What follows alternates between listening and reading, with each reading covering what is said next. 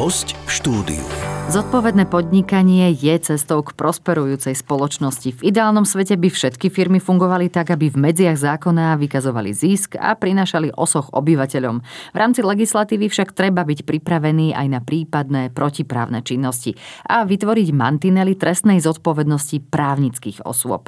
Nesie firma vždy zodpovednosť za prácu svojich zamestnancov, kedy konanie zamestnanca nemá vplyv na trestnú zodpovednosť právnickej osoby. Aké sankcie môžu byť uložené za trestný čin pre právnické osoby a ktoré právnické osoby nemôžu byť stíhané a prečo. O tom sa budeme rozprávať s našou hostkou, pani advokátkou Lenkou Špiriakovou. Pekný deň. Pozdravujem. Poďme rovno na ďalšiu teda časť našich podcastov o trestnej zodpovednosti právnických osôb. E, povedzme si príklady, kedy teda oprávnená osoba nekoná v mene či v prospech právnickej e, osoby, aké to môžu byť teda situácie. V prípade, že mm, fyzická osoba nekoná v mene alebo v prospech právnickej osoby, nemôže byť naplnený alebo nemôže nastúpiť trestná zodpovednosť právnickej osoby. A vlastne to je akýsi taký vzorec alebo materiálny korektív pri čitateľnosti sa volá tento inštitút, odkazuje na neho paragraf 4 odsek 3 zákona o trestnej zodpovednosti právnických osôb, ktorý hovorí o tom, že právnická osoba nie je zodpovedná za konanie svojho zamestnanca, ak nebolo toto konanie e, na prospech samotnej právnickej osobe. To sa zase vraciame k tomu, aký trestný čin alebo kedy je spáchaný právnickou osobou.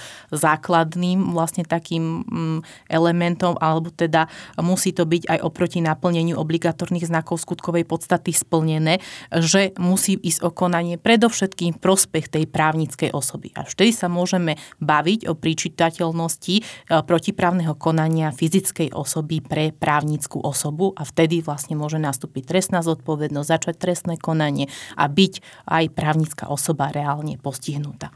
Uh-huh. Povedzme si aj teda nejaký príklad z praxe, aby sme to vedeli lepšie, lepšie predstaviť v súvislosti s nejakými firmami alebo spoločnosťami, čo, čo sa vlastne môže stať. Napríklad, ak štatutárny orgán príjme úplatok za to, že spôsob, spôsobí, že v právnickej osobe, v mene ktorej koná, nenaplní svoj záväzok a v dôsledku toho bude musieť tá právnická osoba napríklad zaplatí zmluvnú pokutu. Uh-huh.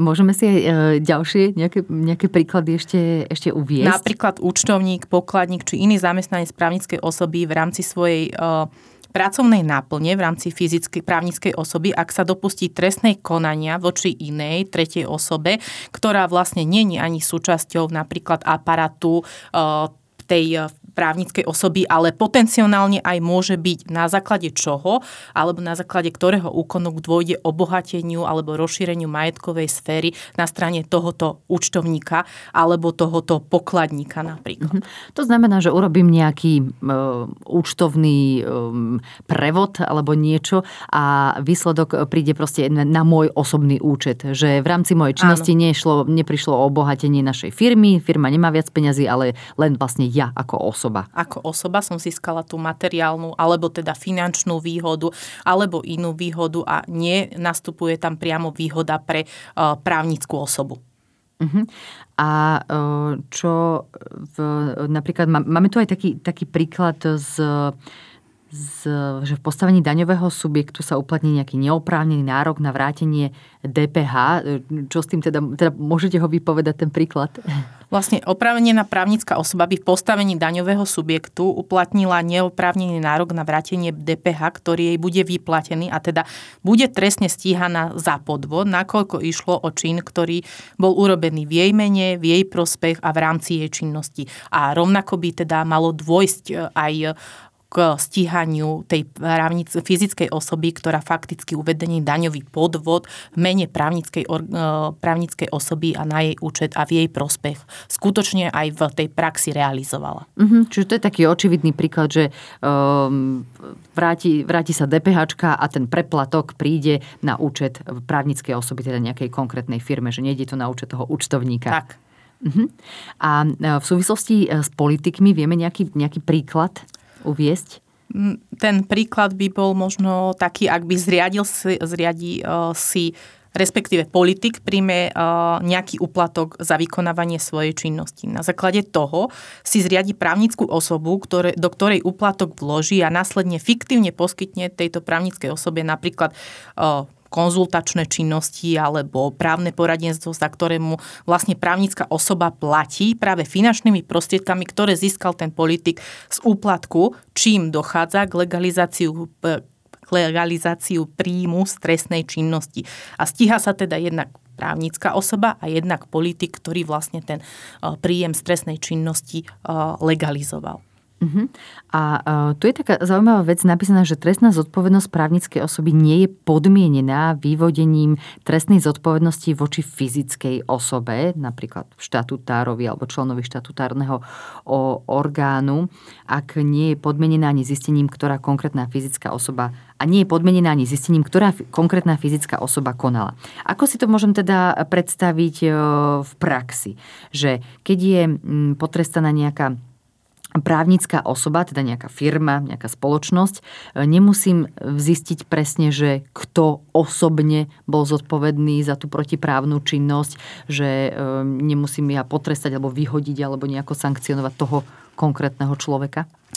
Nemusí to byť vždy splnené, teda subjekt e, fyzickej osoby, ktorá sa dopustila pachania trestného činu, nemusí byť vždy stotožnený na to, aby nastúpila tá trestná zodpovednosť právnickej osoby a boli vyvodené um, za ňu sankcie. Príkladom takého nestotožneného subjektu na úrovni fyzickej osoby sa bavíme napríklad rozhodnutie na T54 2019 od dňa 15.11.2019, ktoré vydal okresný súd Malacky, kde sa presne vo výroku tohto rozhodnutia hovorí, že obvinená je len právnická osoba, ktorá sa uznáva vinnou, že zo skutku, že doposiaľ nestotožnená osoba, konajúca v jej mene, v jej prospech, bližšie nezistenom čase v chránenej krajinej oblasti, sa dopustila na základe povolenia neoprávneného výrubu stromov vo väčšom počte, ako bolo povolenie. A teda za to sa uložil trest len právnickej osobe.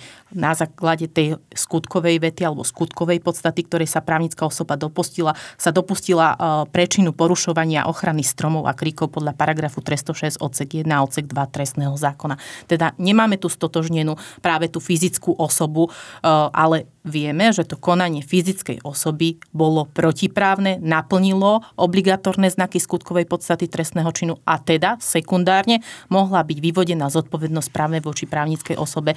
V zmysle tohto rozhodnutia právnickej osobe e, bol uložený peňažný trest a bol uložený aj trest doplňujúci a to je trest zverejnenia e, odsudzujúceho rozsudku. Uh-huh. Čo v prípade, ak právnická osoba, ktorá je, ktorej bol teda uložený nejaký trest, zrazu z ničoho nič vyhlási konkurs alebo vstúpi do likvidácie alebo nútená správa, tak už je op- oprostená všetkých obvinení? Nie, nie je určite zákon aj na toto pamätá a trestná zodpovednosť právnickej osoby nevy, nezaniká vyhlásením konkurzu ani vstupom do likvidácie, dokonca ani jej zrušením alebo zavidením nutenej správy. Tu by sme mohli ešte možno pohovoriť alebo upozorniť na to, že vlastne e, trestná zodpovednosť fyzickej osoby e, zaniká smrťou, kdežto pri právnickej osobe, e, tam samozrejme o smrti nemôžeme hovoriť, ale sa môže transformovať zrušením, splínutím alebo zlúčením. Trestná zodpovednosť ani v tomto prípade u právnickej osoby nezaniká. Ale ale neprechádza na fyzickú osobu. Takže to znamená, že trestná zodpovednosť právnickej osoby sa tiahne ako keby s ňou počas celej jej existencie a to aj čo do rozsahu napríklad výkonu trestu. Uh-huh. A, a teda v praxi to vyzerá tak, že keď, keď tá, povedzme, nejaká SROčka úplne že zanikne, tak uh, ako, ako potom sa dá naplniť uh, tá, um, ten trest, ktorý, ktorý z, jej bol uložený? Chápem túto otázku. Že ako si to mám predstaviť? V podstate v tom trestnom konaní e, je to ináč osobitosť trestného konania vedeného voči právnickým osobám, že už keď osoba vstúpi, alebo teda je obvinená, všetky zmeny, ktoré chce robiť v rámci tej obchodnej spoločnosti, či už je to zlúčenie alebo splinutie s nejakou inou, musí ona oznamovať počas toho konania, ak sme v prípravnom konaní prokurátorovi a ak sme už v konaní hlavnom pred súdom, tak predsedovi Senátu, ktorý vedie trestné konanie. A iba so súhlasom tohto predsedu Senátu ak sme v hlavnom konaní, alebo so súhlasom sudcu pre prípravné konanie je možné, aby táto spoločnosť zanikla. Teda de facto v skutočnosti ani počas trestného konania nie je možné, aby svojvoľne právnická osoba zanikla, aj keď samozrejme v praxi e, sa môže ukázať aj iný prípad. Uh-huh. Áno, áno, ďakujem. A uh, ja som spomínala, že existujú právnické osoby, ktoré sú vylúčené z tej trestnej zodpovednosti. Tak povedzme si, ktoré sú to a, a prečo vlastne to takto je? Uh, je to exaktne vymienené a ten výpočet je taxatívny, uvedený vlastne v zákone o trestnej zodpovednosti právnických osôb a podľa tohto zákona nie sú trestne zodpovedné Slovenská republika, jej orgány, iné štáty a iné orgány, medzinárodné organizácie zriadené v základe medzinárodného práva verejného obce a vyššie, vyššie územné celky. Napríklad to ide o rozhlas, televíziu, Maticu Slovensku, Národnú banku Slovensku a vysoké školy. Ale v prípade, že však osoby, ktoré sú vylúčené z trestnej zodpovednosti, tak ako som ich definovala, majú majetkovú účasť e, v právnických osobách iných, ako sú napríklad nemocnice, školy, divadla, technické služby a podobne. Nevylučuje to trestnú zodpovednosť. Musí ísť iba o subjekt, ktorý je presne zákonom označený tak, ako som ho vymenovala. Uh-huh. A keď si to teda tak e, laicky predstavím, že to potom znamená, že ako keby nemôžem nikdy, ja neviem, e, nejako buď e, žalovať alebo viesť nejaký spor voči, voči republike, voči obci alebo voči, voči škole, alebo je to, je to skrátka... Mm, lebo ste mi hovorili, že nie, tak toto nie je.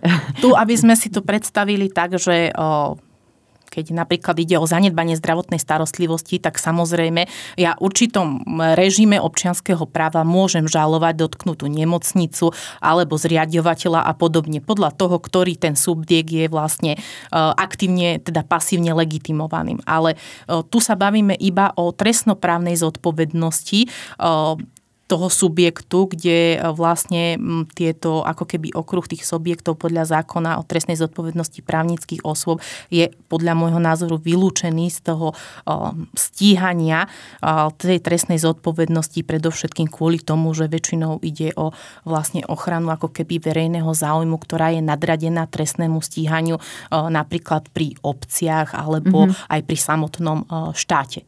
Áno, čiže môže e, obec e, riešiť, e, alebo teda, že, že keby sa na obci stal nejaký podvod, hej, ktorý teda je v rámci toho trestného, trestného stíhania právnických osôb, ale obec nemôže zrazu prestať fungovať, lebo, lebo sa tam rieši, Musí rieši teda presne všetky, zabezpečuje všetky služby pre občanov, aby, aby v podstate mm, bežný obyvateľ, zákazník, človek, obyvateľ republiky nepocítil toto.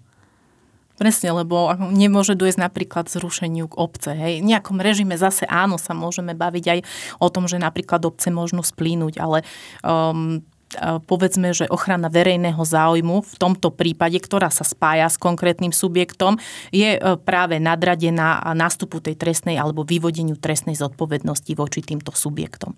Uh-huh. Aké sú základné zásady pre vyvodenie trestnej zodpovednosti pre právnické osoby?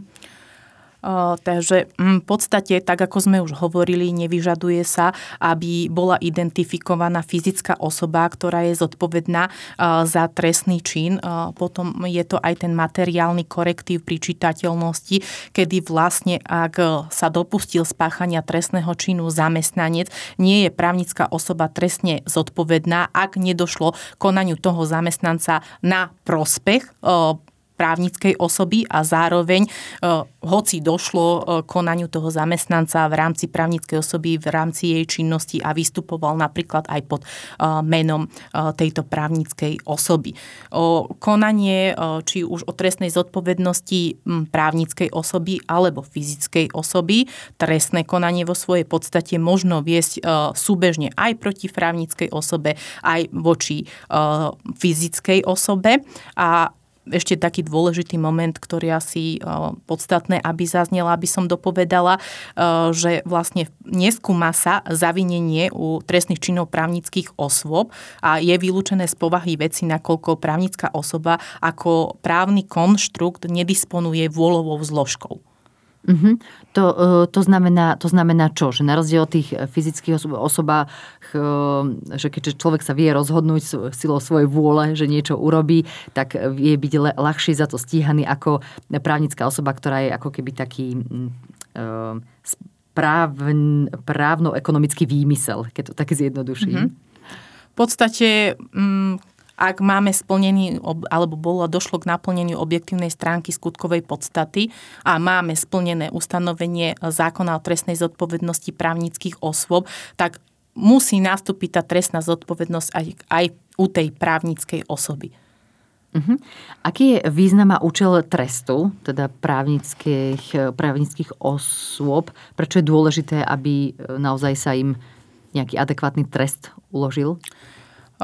Ten účel a význam trestu, či už o fyzických alebo právnických osôb je v podstate rovnaký. Primárne sleduje to, aby sa zabranilo páchaniu trestnej činnosti, ale má zmysel aj oproti páchaniu trestnej činnosti ostatnými subjektami. Ide o vlastne generálnu prevenciu a zároveň uh, môžeme hovoriť, že má ten trest smerovať k tomu, aby uh, bol ten páchateľ, a či už je to aj právnická osoba, vo svojej podstate napravený.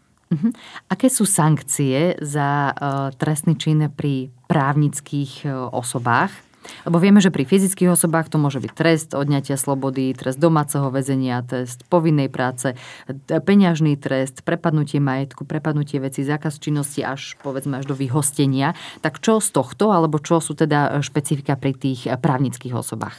Tak na takým najzásadnejším rozdielom je, že trest ktorý môže byť uložený právnickej osobe, je predovšetkým um, trest zrušenia právnickej osoby, potom to je trest zákazu činnosti právnickej osoby. E, samozrejme, tak ako pri fyzických osobách, aj pri právnickej osobe je možné uložiť e, peňažný trest, trest prepadnutia majetku, trest prepadnutia veci, ale máme tu aj také špecifické sankcie a to je mm, trest zákazu príjmať dotácie alebo subvencie, trest zákazu príjmať uh, pomoc a podporu poskytovanú z fondov Európskej únie alebo trest zákazu účasti na verejnom obstarávaní alebo vo verejnom obstarávaní. Uh-huh.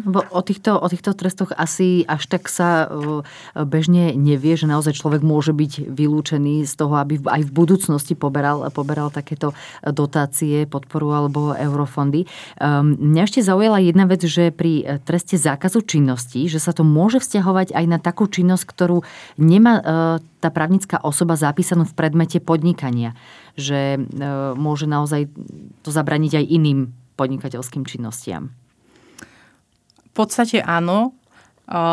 Ten trest zákazu činnosti je možné pri právnickej osobe urožiť v rozhraní 1 až 10 rokov, pričom nemôže sa táto sadzba trestná prekračovať a zakazuje sa vlastne výkon viacerých predmetov podnikania alebo len jedného a môže to byť vlastne aj nejaký faktický výkon činnosti alebo ktorý nie je deklarovaný v predmete podnikania u právnickej osoby. Uh-huh. Čo sa týka tých peňažných trestov, tak e, sú teda vyššie ako u fyzických osôb, tak e, je tam, je tam vlastne striktne stanovená tá hranica, že čo musí byť ten minimálny a čo uh, musí byť ten maximálny? Rovnako je tam určená hranica. Ten peňažný trest sa určuje v rozsahu od 1500 eur do 1 600 tisíc eur.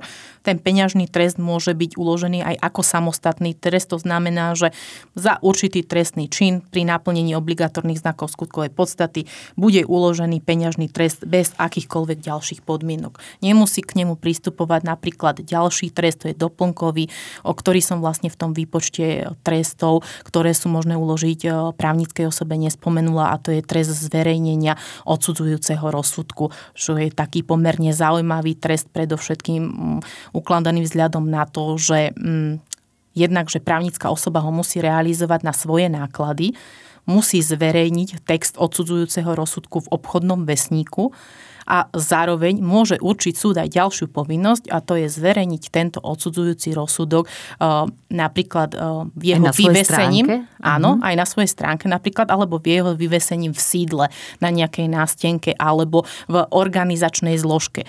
Uh, vyplýva to z toho, aby bola verejnosť predovšetkým oboznámená o trestnom čine, ak ide o závažný trestný čin, alebo ak ten trestný čin mal vplyv alebo negatívny dosah na ochranu života, zdravia alebo majetku. Pri tomto mm, zverejňovaní odsudzujúceho rozsudku by som sa ešte pozastavila možno alebo poukázala na niektoré jeho problémy, pretože primárne zákon o trestnej zodpovednosti právnických osôb pamätá na to, že tento trest je ukladaný ako doplnkový k trest ostatným druhom trestom, ktoré sú vymenované pre právnické osoby v zákone o trestnej zodpovednosti.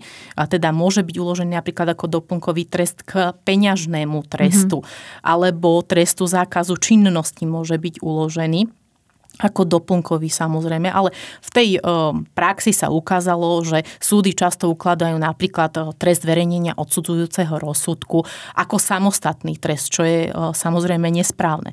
Alebo potom ešte iný príklad toho, že v výroku rozhodnutia, teda spravujúc sa nejakými trestnoprocesnými zásadami, ktoré musí byť exaktný, ako sa má trest splniť, neurčujú súdy napríklad lehotu, ktorej je povinná právnická osoba predmetné konkrétne rozhodnutie odsudzujúce samozrejme zverejniť. Mm-hmm. Takže to sú trošku také problémy praxe, s ktorými sa uh, možno aj právnické osoby, ak sú odsudené, potýkajú, pretože strácajú vedomosť o tom, akým spôsobom sa má trest u nich vykonať na mm-hmm. ich strane.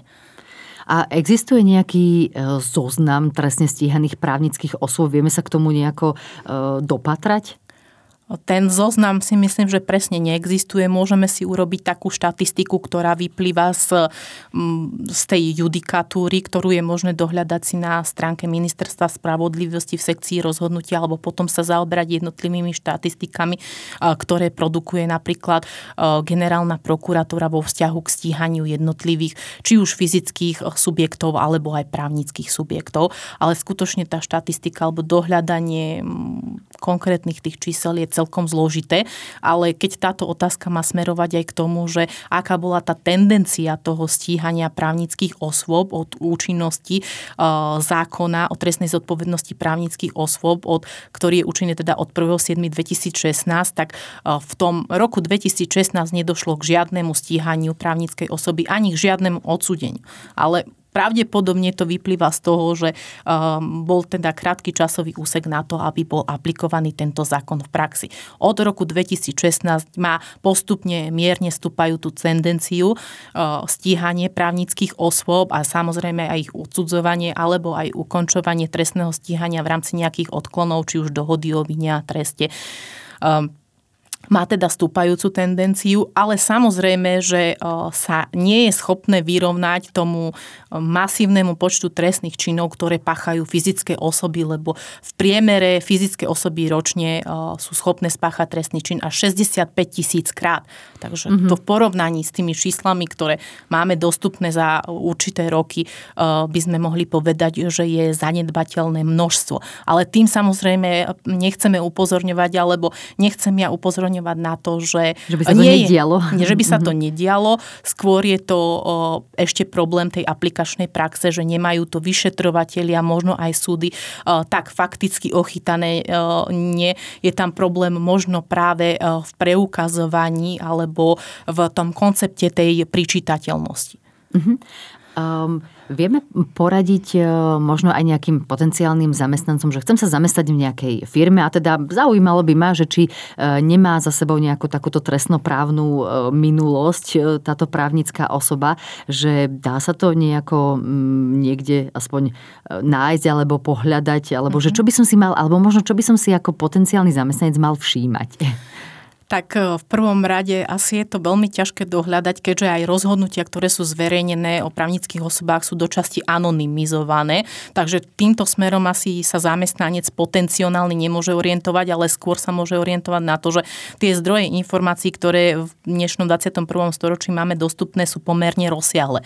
Takže dá sa hľadať, samozrejme, Google je náš kamarát cez vyhľadávanie v rámci tohoto e, pre jednotlivé hesla, ale dá sa počúvať samozrejme známych iných zamestnancov, ktorí v tej firme pôsobia. Či firma mala niekedy nejaké problémy, ak áno, aké problémy, akého to charakteru boli. Možno sa treba pozrieť na Finstat eh, ohľadom príjmov tejto právnickej osoby, kde ak mala v určitom období nulové a zrazu vystrelili, pričom nevy, eh, nevykazuje táto právnická osoba žiadnu eh, žiadnu ako keby činnosť, na základe ktorej by tieto zisky dosahovala, tak je to napríklad podozrivé. Hej? Mm-hmm. Alebo čo by ďalšie ešte mohol urobiť zamestnanec alebo ako sa orientovať. V podstate je to pre ňo veľmi ťažké. Hej. Môže e, sledovať ešte dobré meno a povesť z tých dostupných zdrojov, e, ale ak to nedokáže osvedčiť v podstate, nemá to vplyv na to, či sa u toho daného zamestnávateľa e, skutočne zamestná, či ho príjme do tej práce a ako tam bude fungovať. Uh-huh. Aké sú osob- osobitosti trestného konania a um, v rámci trestov a teda potom aj možno, ak sa dotkneme obhajoby právnických osôb v rámci tohto? Takže tie osobitosti trestného konania sú presne špecifikované v zákone o trestnej zodpovednosti právnických osôb. Tie špecifika spočívajú predovšetkým tom, že u právnickej osoby je možno začať trestné, alebo začína trestné konanie tým, že je vznesené obvinenie, ktoré je súčasne spojené s uznesením o začatí trestného stíhania. Nie je možné v prípade právnickej osoby ako keby najskôr začať trestné stíhanie a potom vzniesť obvinenie. Musí to nastúpiť súbežne, teda v rámci jedného uznesenia musí byť aj začaté trestné konanie alebo teda stíhanie a musí vlastne byť aj vznesené obvinenie právnickej osobe. Ak už máme takto vyprodukované vznesenie obvinenia, uznesenie o začatí trestného stíhania, tak je povinný orgán členom trestnom konania, teda policajt, informovať jednotlivé subjekty o začatí tohto trestného konania. Napríklad, ak ide o trestný čin právnickej osoby na úseku verejného obstarávania, tak je povinný informovať e, Úrad pre verejné obstarávanie a Ministerstvo financí. Ak ide napríklad o trestný čin právnickej osoby na úseku získavania pomoci a podpory z eurofondov, tak musí informovať uh, Úrad vlády a Ministerstvo financí Slovenskej republiky. A to aj pri začatí, aj pri skončení. Tieto povinnosti sú vlastne pre vyšetrovateľa obligatorné. A tento ako keby rozsah, ktorý vymedzuje zároveň aj úsek prípravného konania, uh, je dôležitý zase vo vzťahu k dokazovaniu mm-hmm. v mhm. rámci toho trestného konania. Aké sú možnosti obhajoby právnických osôb? Kto môže vlastne zastupovať na súde alebo teda pred súdom právnické osoby? Uh-huh. Právnickú osobu v podstate môže zastupovať štatutárny orgán, ale tento štatutárny orgán samozrejme uh, môže dokonca pri nejakom uh, procesnom úkone uh, odmietnúť vypovedať. Môže si právnická osoba zvoliť zástupcu, ktorým môže byť len osoba, ktorá je spôsobila na právne úkony a samozrejme občan Slovenskej republiky. Hej, pričom to plnomocenstvo nemusí byť písomné. Alebo teda zvolí si obhajcu z radu advokátov, ktorý teda vykoná vykonáva eh, de facto všetky práva eh, za právnickú osobu v pozícii obvineného. To znamená, že eh, ako som už povedala, že zásadný úsek toho trestného konania je to prípravné v konanie, v ktorom sa odhaľujú všetky skutočnosti svedčiace nielen vine páchateľa, či už to je právnická alebo fyzická osoba, ale aj skutočnosti, ktoré svedčia na jej prospech. Ale toto je vlastne ako keby Áno, podľa paragrafu 2 odsek 10 povinnosťou orgánov činných v trestnom konaní, ale zároveň povinnosťou aj tej obhajoby využíva to spektrum tých práv, ktoré sú dané obvinenému podľa trestného poriadku. Uh-huh. A teda čo patrí medzi základné práva obvinenej právnickej osoby? Že čo, čo mu nemožno ani tej právnickej osobe teda odoprieť? Určite sa tomu vyjadrím alebo poviem o tom viac. E, tie základné práva by som povedala, že sú skoro alebo sú totožné úplne s tými právami fyzickej osoby v postavení obvineného. To znamená, že má byť eh, informovaná o všetkých úkonoch trestného konania. Či sú to výsluchy svetkov, ználcov, poškodení, či sú to iné procesné úkony. Musí o všetkých eh, tá právnická osoba vedieť. Má právo sa ich zúčastňovať, má právo napríklad klásť otázky, musí byť informovaná o ako sme povedali, začatí trestného stíhania a vznesení obvinenia. Má právo voči tomuto podávať opravné prostriedky, ktoré je stiažnosť, ktorá sa podáva v lehote do troch pracovných dní. Napríklad e, má právo na tú obhajobu, ako sme to už spomínali, to znamená vybrať si hoce ktorého z radu advokátov na to, aby vykonával obhajobu.